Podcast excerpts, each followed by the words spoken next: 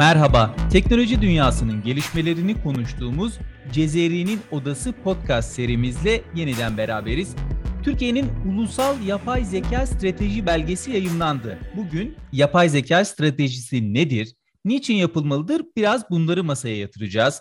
Anadolu Ajansı teknoloji muhabiri arkadaşımız Kadir Günyol bizlerle birlikte bugün yine. Kadir hoş geldin. Hoş bulduk Sefa. Öte yandan bir de konuğumuz var. Çok değerli bir konuğumuz var bugün. Medipol Üniversitesi İşletme ve Yönetim Bilimleri Fakültesi Dekanı ve aynı zamanda Yönetim Bilişim Sistemleri Bölüm Başkanı Sayın Profesör Doktor Gökhan Silahtaroğlu bugün bizlerle birlikte. Hocam sizler de hoş geldiniz. Ee, merhaba, hoş bulduk. Teşekkür ederim.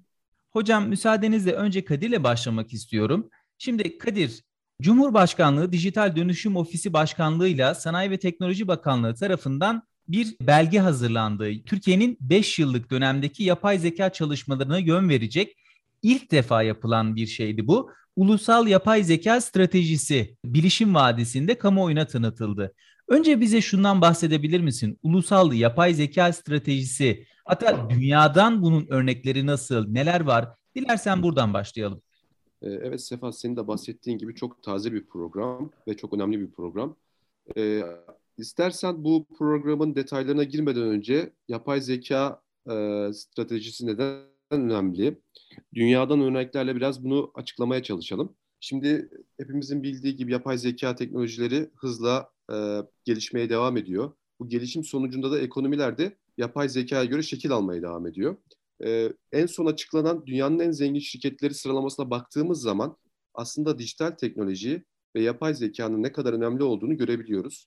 Dünyanın en zengin 10 şirketinden 7 tanesi dijital teknoloji veya yapay zekaya bağlı teknolojilerle uğraşan teknoloji şirketleri. Bunların içerisinde Google var, Amazon var, Apple var, Facebook var. Bu gibi dijital teknolojiyle ilgilenen şirketler var bu listede. Ben Dünya Ekonomik Forumu'nun yayınladığı bir raporu inceledim bu yayından önce. Bu raporda yapay zeka ile birlikte dünyada iş sahalarının nasıl dönüşme uğrayacağından bahsediliyor. Aslında bu da e, Türkiye'nin yayınladığı yapay zeka raporunu anlamamız açısından çok önemli. Çok paralel bir rapor Türkiye'nin yayınladığı raporla. Dünya Ekonomik Forumu 2025 yılına kadar yapay zeka bağlantılı olarak 26 ülkede 85 milyon iş yok olurken 97 milyon yeni iş iş alanının ortaya çıkacağını söylüyor. Tabii bu iş alanları arasında en dikkat çekenler yine yapay zeka ile bağlantılı işler. Bunların arasında zirvede veri analistleri bulunuyor. 2025 yılında en çok revaçta olacak meslek grubu veri analistleri olacağını söylüyor Dünya Ekonomik Forumu. Bunun altında dijital pazarlama, dijital dönüşüm uzmanları, yazılım ve uygulama geliştiricileri ve nesnelerin interneti uzmanları gibi yine yapay zeka, veri ve dijital teknoloji ile bağlantılı alanlar ön plana çıkıyor. Bu raporda ilginç diğer bir nokta ise 10 meslek grubu da 2025 yılına kadar peyderpey büyük bir risk altına girecekler. Bunlar arasında yine yapay zekanın yapabildiği işleri yapan meslek grupları ön plana çıkıyor. Mesela müşteri hizmetleri çalışanları, fabrika işçileri, mekanik ve makine tamircileri gibi meslek grupları da 2025 yılına kadar peyderpey büyük bir iş bulma sorunu yaşayacak meslek grupları olarak ön plana çıkıyorlar. Tabii yapay zekadan bahsettiğim zaman aslında dünyada iki tane çok büyük devletin bu alanda çok büyük bir rekabeti var. Çin ve Amerika Birleşik Devletleri. Biliyorsunuz bunlar aynı zamanda Huawei meselesinde de çok büyük bir teknoloji savaşına girmişlerdi. Dünyanın en zengin listelerine baktığımız zaman Amerika ve Çin'in ön plana çıktığını görebiliyoruz. Çin bu konuda geri kalmış gibi görünse de şu anda Made in China 2025 isimli bir raporu var Çin'in. Bu raporda Çin 2025 yılına kadar dünyada yapay zekada bir numara olmayı hedefliyor. Şu anda en zengin ilk 20 şirket arasında Çin'den 4 tane şirketi görebiliyoruz. Daha geçmişte e, bu listede Çin'den hiçbir şirketi göremezken şu anda 4 tane teknoloji şirketi bu listeye girmeyi başarmış durumdalar. Listede ilk 4 sırada ise hala Amerika Birleşik Devletleri bulunuyor. Bu rekabet 2025 yılına kadar kızışarak devam ediyor. Tabii Türkiye'nin e, bu programına gelecek olursak, bu program kamu kuruluşları, akademisyenler, üniversiteler, özel sektör ve sivil toplum kuruluşlarıyla birlikte hazırlanmış bir rapor olarak ön plana çıkıyor. E, Türkiye'nin programın içerisinden öne çıkan birkaç başlık aktaracağım sizlere. Türkiye 2025 yılına kadar gayri safi yurt içi hasılasının %5'ini yapay zekadan karşılamayı düşünüyor. Lisansüstü düzeyde mezun sayısı en az 10 bin kişiye çıkarılmak isteniyor. Bu alanda istihdam sayısı 50 bin kişi yapılmak isteniyor. Uluslararası yapay zeka endekslerinde biliyorsunuz yapay zeka ile uğraşan, yapay zeka üzerine yatırım yapan kişileri derleyen endeksler var. Türkiye bu endekslerde 2025 yılına kadar ilk 20 sırada yer almayı hedefliyor. Aynı zamanda biliyorsunuz yine uluslararası kuruluşlar var. Yapay zeka üzerine politikalar belirleyen, bazı sınırlandırmalar koyan. Türkiye bu kuruluşlar içerisinde de 2025 yılına kadar yasa yapıcı olarak yer almak istiyor. Bunlar bu raporun ön plana çıkan bazı maddeleriydi. Şimdilik bu kadar. Evet. Şimdi ulusal yapay zeka stratejisi diyoruz. Burada bazı hedefler var. Özellikle çizilen yol haritasına baktığımız zaman istihdam hedefinden gayri safi yurt içi hasılaya kadar bazı hedefler koyuldu. Senin de ifade ettiğin gibi Kadir. Fakat Cumhurbaşkanlığı Dijital Dönüşüm Ofisi Başkanı Ali Taha Koç önemli bir noktayı işaret etti burada. Diyor ki birinci önceliğimiz beşeri sermayemiz. Yapay zeka uzmanları yetiştirmek ve bu alanda istihdamı artırmak. Öncelikle araştırmacı ve uygulayıcı istihdamı destekleyeceğiz diyor. Şimdi Gökhan Hocam bu evet. hedeflere ulaşılması için burada nasıl bir altyapı oluşulması gerekiyor? Aslında yapay zekada hedeften önce e, hatta Sayın Koç'un da vurguladığı üzere eğitim anlamında neler yapılmalı? Şimdi şöyle aslında üniversitelerimizde bu eğitimler devam etmekte. Yani siz isteseniz de istemeseniz de bunlar üniversiteye geliyorlar ve e, bir şekilde yönetiliyor. Ama önemli olan biz akademisyenlerin yaptığı genelde teorik çalışırız. Teorik bir takım kuralları ortaya koyarız. Sonra da bunu herhangi bir varlığa ya da değere dönüştürmeden işte e, makalelerde bırakır gideriz. Burada ortaya çıkan girişimcilik, yeni adımlar atan insanlar, belki biraz sermaye ve devlet gücü burada önemli bir nokta olur. Yani ben bir cihaz geliştirmem genel olarak. Ben sadece o cihazın arkasında yatan bilişim altyapısını hazırlarım, teorisini hazırlarım ve çalışılabilir bir hale getiririm. Şöyle söyleyeyim, çok yani gene yapay zeka ile ilgili bir örnek. Yapay sinir ağları e, bugün çıkmış bir şey değil. Şu anda çok güçlü olarak çalışan, derin öğrenmenin e, babası diyebileceğimiz yapay sinir ağları matematiği bundan 60-70 yıl önce çıkmış bir matematik. Ama o sırada orada kaldı o. Şu anda yapay sinir ağlarıyla konuşan robotlar yaratabiliyoruz. Bunun ürüne dönüşmesi ayrı bir süreç. Tabii ki kendi haline bırakırsanız insanoğlu zaman içerisinde bunu yapar. Ama bu süreç uzayabilir. Çünkü ihtiyaçlar henüz gelmemiş olabilir. Şu anda ise yapay zekada bir atılım var. E, bu atılımı devlet olarak bizim de desteklememiz gerekiyor. Tabii ki eğitim bu işin içinde ama şu yanılgıya da düşmeyelim. Biz bir yer kuracağız. İşte o ofiste yapay zekacılar yetiştireceğiz. Bu büyük bir yanılgı olur. Çünkü yapay zekacı diye birisi olması çok zor. Çünkü yapay zeka bir bütün. İşletme, sağlık, makine mühendisliği, elektrik elektronik mühendisliği, ha bir de yazılım. Yani hep biz böyle yazılımdan yola çıkarak diyoruz ki işte yazılımcı bilgisayar mühendisi yapacak. Ha, aralarında yazılımcı ama en önemlisi de günümüzün bir mesleği olan veri bilimcisi ya da veri analisti bu işin içinde olmalı. Bu anlamda bu eğitimin istatistik bilimiyle birleştirilmesi gerekiyor. Ben size şöyle çok kısa bir tarihçesini anlatırsam nereden nereye geldik diye. İlk Alan Turing ile başlıyor. Yani mihenk taşı olarak biz Alan Turing'i alırız. İşte sene kaç o sırada? 1940'lar. Hatta işte 40'larda İkinci Dünya Savaşı'nda Almanların Enigma e, denen işte şifrelemesini kırmak için bir makine geliştiriyor. Ve 1950-51'de de bir makale yazıyor. Makalesindeki şey de şu, makineler düşünebilir mi diye. İşte ondan sonra 19 hemen arkasından e, Arthur Samuel diye birisi ilk bilgisayarda dama oyununu geliştiriyor. Şimdi Turing'in yaptığı da Arthur Samuel'in yaptığı da aslında e, böyle dama oynasın. Makineyi bir şeyin içerisine koyalım, labirentin içine koyalım.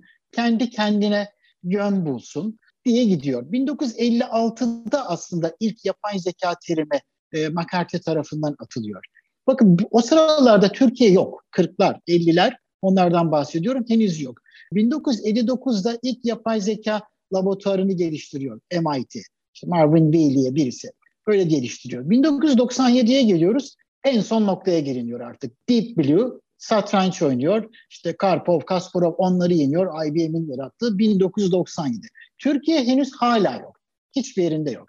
Fakat Türkiye'nin bir şansı var. Belki de bizim gibi o an için gelişmekte olan ülkeler için bir gelişme şansı var. 90'larda bu işlerle uğraşan Türkiye'de ODTÜ, Boğaziçi, Bilkent gibi bilgisayar biliminin olduğu alanlarda bir gelişme var. 97'den sonra 2000'lerin hemen hemen başlarına kadar, 2010'ların önlerine kadar diyebilirim, yapay zekanın karanlık çağı var.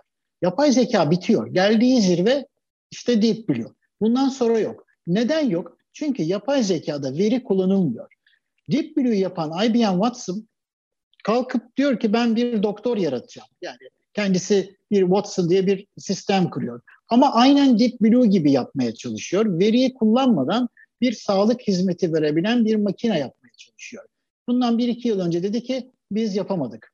Bitti. Neden yapamadık? Çünkü verisiz bu iş olmaz.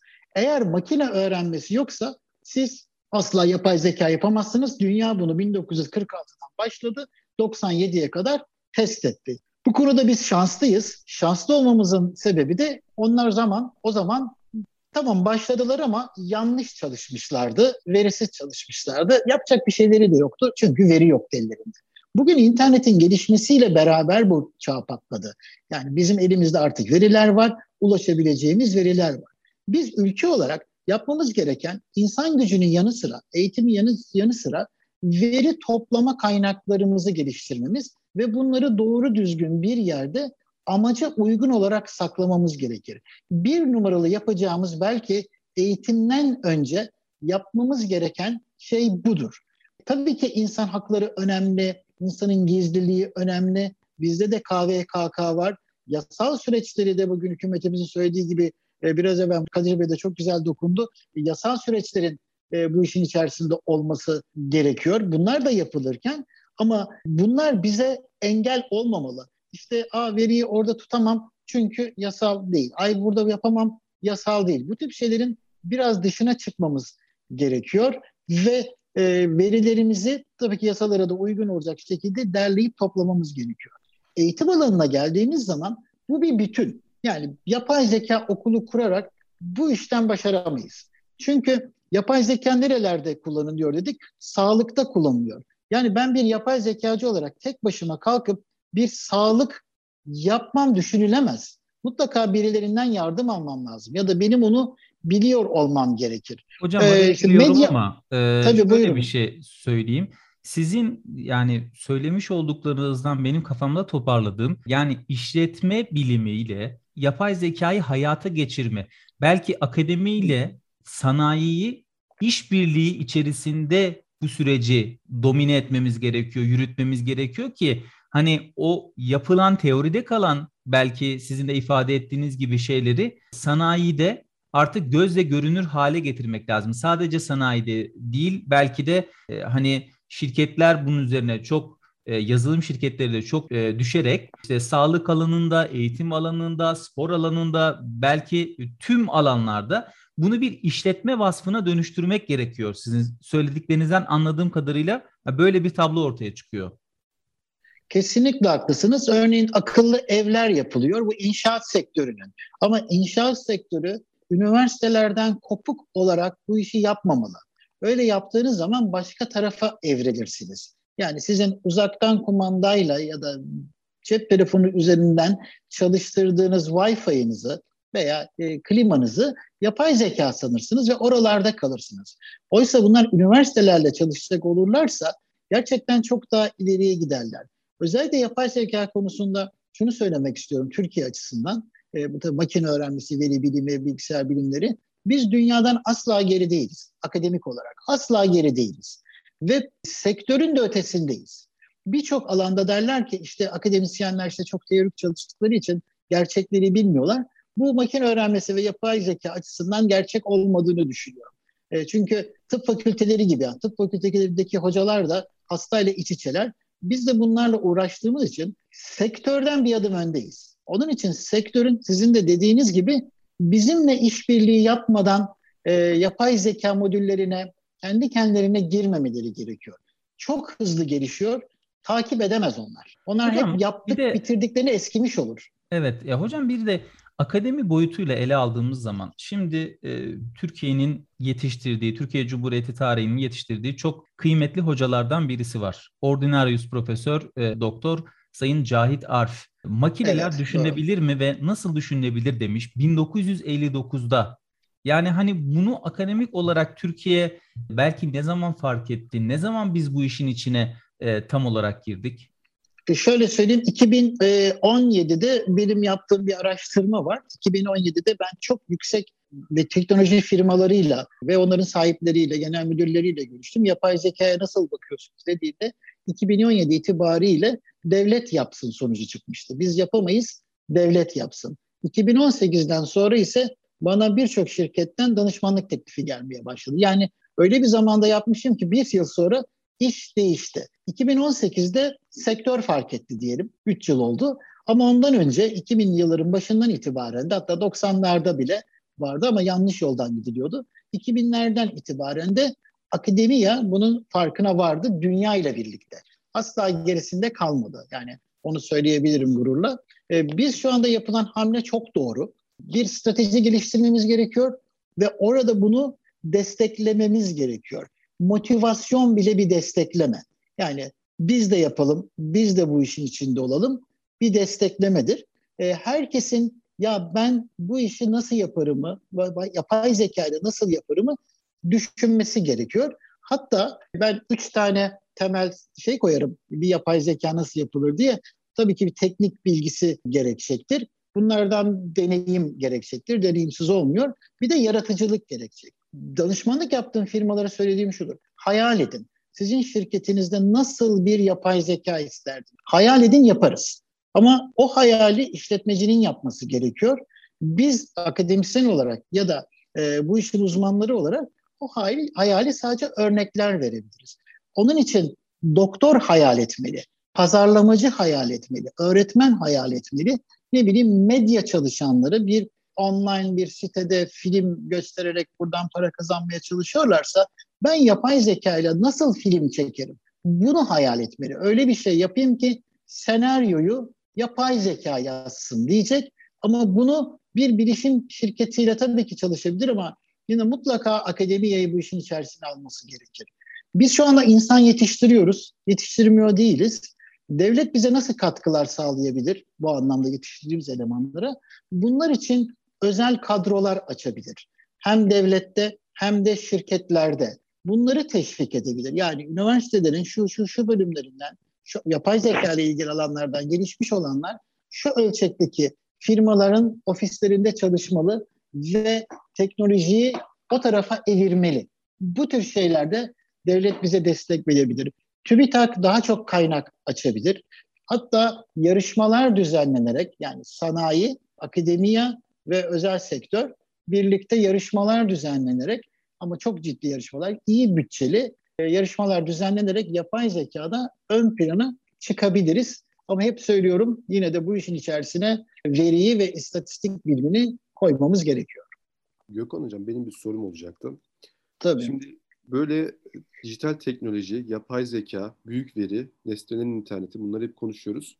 Dünya artık Hı. buraya doğru gidiyor. Yani bunlar hayatımızın merkezinde zaten yavaş yavaş yerini alıyor ama yakın gelecekte herhalde tam merkezinde olacak bunlar. Ee, Birçok evet. iş konunu bunlar yönetecek.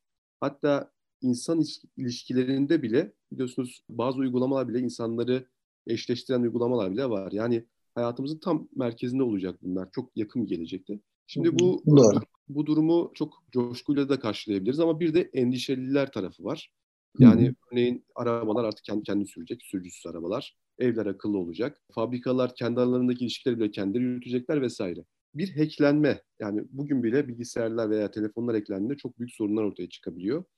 Bütün sistemi dijital teknolojiler üzerine inşa etmek, hacklenme bağlamında soruyorum. Bir tehlike arz eder mi size göre? Yani bütün sistemi bir noktaya bağlamak, büyük veriye bağlamak, olası bir hacklenmede veya bir saldırıda büyük bir ülkede ya da bütün dünyada çok büyük bir kaos ortaya çıkartabilir mi sizce? E, çıkartabilir. Bu her zaman mümkün. E, onun için de felaket planları yapar işletmeler. Yani bir anda işletmem şu şekilde çökerse bilişim açısından ben bir felaket senaryosu yapıyorum ve nasıl kendimi kurtarırım. Bununla ilgili de yapılması gereken yani bizim akademiyede öğrettiğimiz ama inan işletmeler ne kadar yapıyorlar bilmiyorum. Manevralar yapılır. Yani manevra dediğim antrenmanlar işte ne bileyim tatbikatlar yapılır. Şu anda internetinizi kestim. Yani internet bitti. Hadi satışınızı yapın. Yani bunun gibi hemen devreye başka bir şeyin girmesi lazım. Nasıl ekle, hackleyebilir bizi? Şu anda hani bazen birisi hackler ve sistemimizi çökertir. Ama sizin eğer bir felaket senaryonuz varsa buradan çok rahatlıkla kurtulabilirsiniz. Ya ikinciyi devreye sokarsınız ya da doğrudan manuele geçersiniz. Bunu önlemek kolay. İşin zor tarafı şu, şu anda biz dar yapay zekayı yaşıyoruz. Yani tahmin ettiğimiz biz üç aşamalı yapay zeka göreceğiz. Şu anda ilk aşamasındayız. Dar yapay, sonra bir genel yapaya, sonra da süper zekaya geçeceğimizi tahmin ediyoruz. Dar yapay zekada nedir? İşte sürüsüz, sürücüsüz araçlar. Onlar dar yapay zeka. Veya siber güvenliğin yapay zeka ile sağlanması. Yüz tanıma sistemlerimiz, cerrahideki robot asistanlarımız falan. İşte biyomedikal, biyo görüntüleme ile hastalık teşhisleri bunlar. Şimdi nasıl kitleyebilir sistemimizi? Yapay zeka kendi kendine kitleyebilir. Örneğin siz buzdolabına e, akıllı bir buzdolabı yarattık. Sizin sütünüz bittikçe size süt sipariş ediyor. Sistemi kurdunuz bu şekilde dönüyor ve bir gün siz diyorsunuz ki sütüm benim e, alerji yapıyor. Ama hala süt almaya devam ediyor. Sütü gün süresi de geçtiği için yeniliyor, yeni sipariş veriyor. Siz durdurmak istiyorsunuz, durduramıyorsunuz. Çünkü sistem öyle kurulmuş. Sonuçta diyecek ya benim alerjim var diyorsun makine. Makine şunu diyebilir. Rapor göster. Yani o kadar çok girift iç içe girer ki sen doktor raporu getirmezsen ben senin alerji olduğunu kabul etmem ve süt siparişini engellemem. Bu tür kilitlemeler olabilir. Bunlar öngörülmeli. Dar yapay zeka dediğimiz budur. Çok dar hakikaten. Yani bir yerlerde takılıp kalıyor.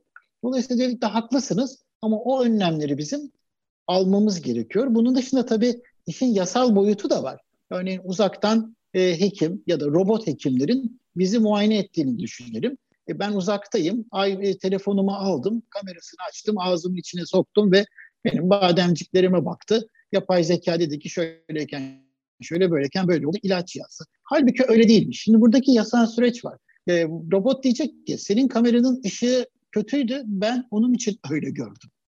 Bunu diyebilir. Şimdi burada suçlu olan kişi mi, yapay zeka mı yoksa kameranın ışığı mı? E, yoksa bunu programlayan kişi mi? Yapay zekanın bir başka problemi de suçlu kim? Yani beni uzaktan çok güzel muayene ediyordu ama hata yaptı. İnsan da yapabilir bunu. Yazılımcısı, onu kurgulayanı mı biz cezalandıracağız?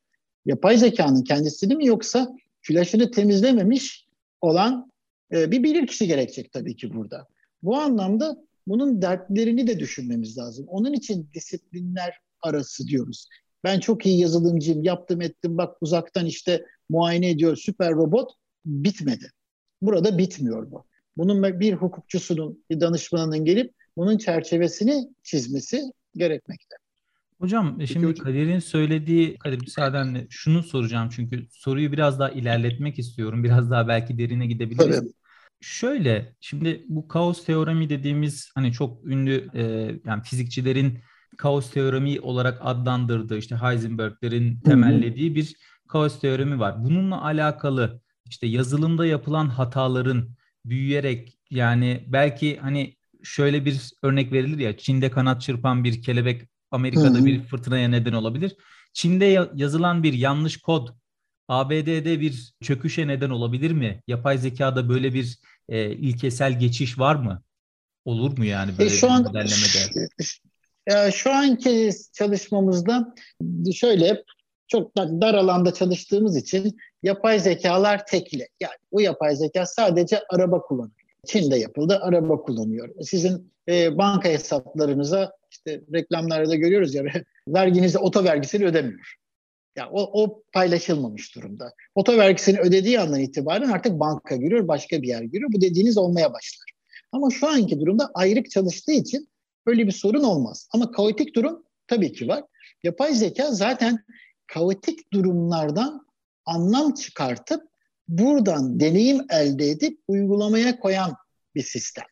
Kaotik durum dediğimiz nedir? Nedir? E, siz her gün bir alışveriş yapmak için İstanbul trafiğine çıkıyorsunuz ama diyorsunuz ki sakin olsun. Sakin olması da ne demek? İşte geceliğin saat 8.30-9 gibi ben alışverişe gidersem yarım saatte yapar gelirim. Bir gidiyorsunuz ki nasıl ana baba günü? Nasıl bir ana baba günü var? Soruyorsunuz ne oldu diye. Bir dürtüyle herkes sizin gibi düşünmüş. Bugün saat 8.30-9 gibi çıkayım ama işte kimse yoktur diye yüz binlerce insan alışverişe çıkmış. İşte kaotik durum bu. Ne olduğunu biz de bilmiyoruz ama bir sebep var. Bilgisayar binlerce verinin, milyonlarca verinin, büyük verinin arasından gidip bu kaotik durumları çıkarır. Kodlar da öyle olduğu için biz e, sen nasıl siber güvenlikte yapay zekayı kullanıyorsak belki çok kısa bir süre sonra yapay zekanın için yazılmış olan kodlardaki kaotik durumu da çözen yapay zekalar bulacağız. Buradan derin itibaren, öğrenme midir hocam? Derin öğrenme tabii tabii tabii kesinlikle derin öğrenme. Yani yapay zeka kodlarındaki kaotik durumu ortaya çıkarıp hataları bulan yapay zekalar. Yani kendi kendini iyileştiren, geliştiren yapay zekalar. Buradan itibaren hafif hani acaba ne oluyor, kontrol elimizden çıkıyor mu gibi düşünebiliriz. Ama yine derken ama hala yapay zeka insanın kontrolünde ayrık sistemler olarak çalışmakta. Fiş yani bizim elimizde istediğimiz zaman fişini çekebiliriz. Benim bir sorum olacaktı veriler Tabii üzerine. Siz hocam verilerin öneminden bahsettiniz yapay zeka geliştirirken. Şimdi dünyada şöyle bir tablo var karşımızda baktığımız zaman. Kuzey ve güney diye çok keskin bir ayrım var aslında. Doğu batıdan ziyade özellikle teknoloji konusunda baktığımız zaman kuzey ülkelerinin çok ileride olduğunu görüyoruz. Ee, daha da ziyade Amerika Birleşik Devletleri ve Avrupa anlamında çok ilerideler. Biliyorsunuz Facebook, Twitter, Instagram bütün e, data toplayan şirketler aslında onların ellerinde. Dolayısıyla sizin de söylediğiniz gibi veriyi elinde tutanlar aynı zamanda yapay zeka anlamında da bir adım ilerideler. E, siz e, Türkiye bu anlamda baktığınız zaman tabii ki bu ülkelerden bir adım geride duruyor. Çünkü bu kadar veriyi işleyemiyor. Türkiye'nin veri geliştirirken dünya ile adaptasyonu anlamında neler yapabiliriz? Yani çünkü onların elinde çok büyük veri setleri var. Çin'de de var, Amerika Birleşik Devletleri'nde de var. Bizde şu anda bahsettiğiniz gibi bu kadar büyük veri setleri yok. Sizce biz yapay zekayı geliştirirken e, bu veriden nasıl yararlanmalıyız? Bu şirketlerle anlaşmaya gidilmeli mi? E, ya şöyle, dünya bu verileri bize vermez.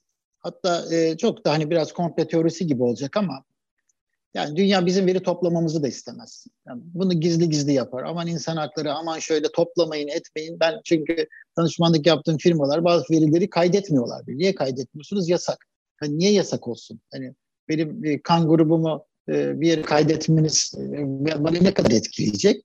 Böyle bir şeyle önlemeye çalışıyor. Ama dediğiniz gibi bugün Apple, Google, Microsoft, Amazon, Facebook bunlar en çok en çok veri kaydeden e, şirketler ve en çok yapay zekada ilerleyen şirketler ve tepesini saydım şu anda size. Yani bu, bu şey 2020'de böyle 21'de de böyle olacaktır muhtemelen. Dolayısıyla bu işin yakıtı, yapay zekanın yakıtı veridir. Biz verisiz yola çıkarsak, çok iyi insanlar da eğitsek, eğittiğimiz insanları Amazon'a kaptırırız. Microsoft'a kaptırırız. Çünkü orada çalışacak olanağı vardır. Ee, bizim birinci öncelikle verimizi düzgün tutmamız gerekiyor. Yalan yanlış veri tutmamamız gerekiyor. Eksik veri olabilir ama yalan yanlış veri e, girmememiz gerekiyor. Biz bunu sağlık alanında çok yaşıyoruz.